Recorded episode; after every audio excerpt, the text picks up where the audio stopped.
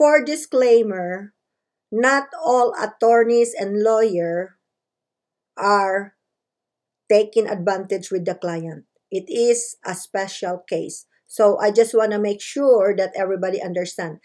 For disclaimer, not all attorneys and lawyer taking advantage with the client. But since this is my own experience, I am just actually just trying to tell my story is because I am pretty sure there are many, many people out there who also can relate with my situation.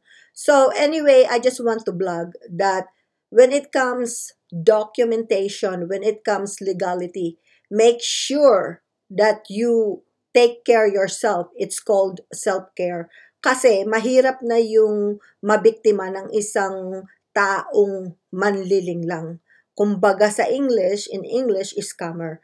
Make sure that everybody is aware before you have a contract, before you actually hired someone, is to clarify everything.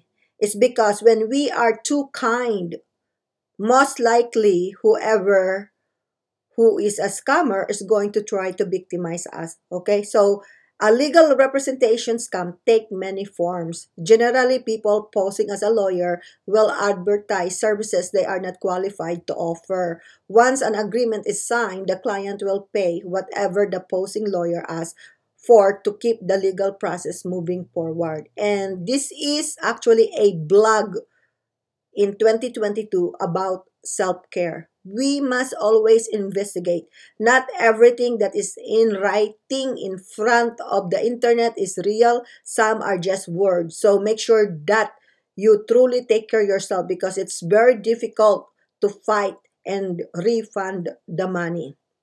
Now, sa mga kababayan ko, ingat-ingat po kahit saan sulok ng mundo.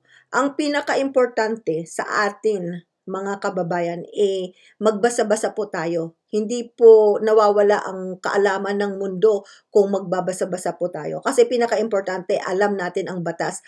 Para kung halimbawa, na biktima tayo, kaya natin ipaglaban ang ating pinaglalaban. Kasi kung minsan, kung hindi natin alam ang batas, mabilis po tayo mabiktima dahil hindi po natin alam kung paano ipaglalaban ang ating mga karapatan.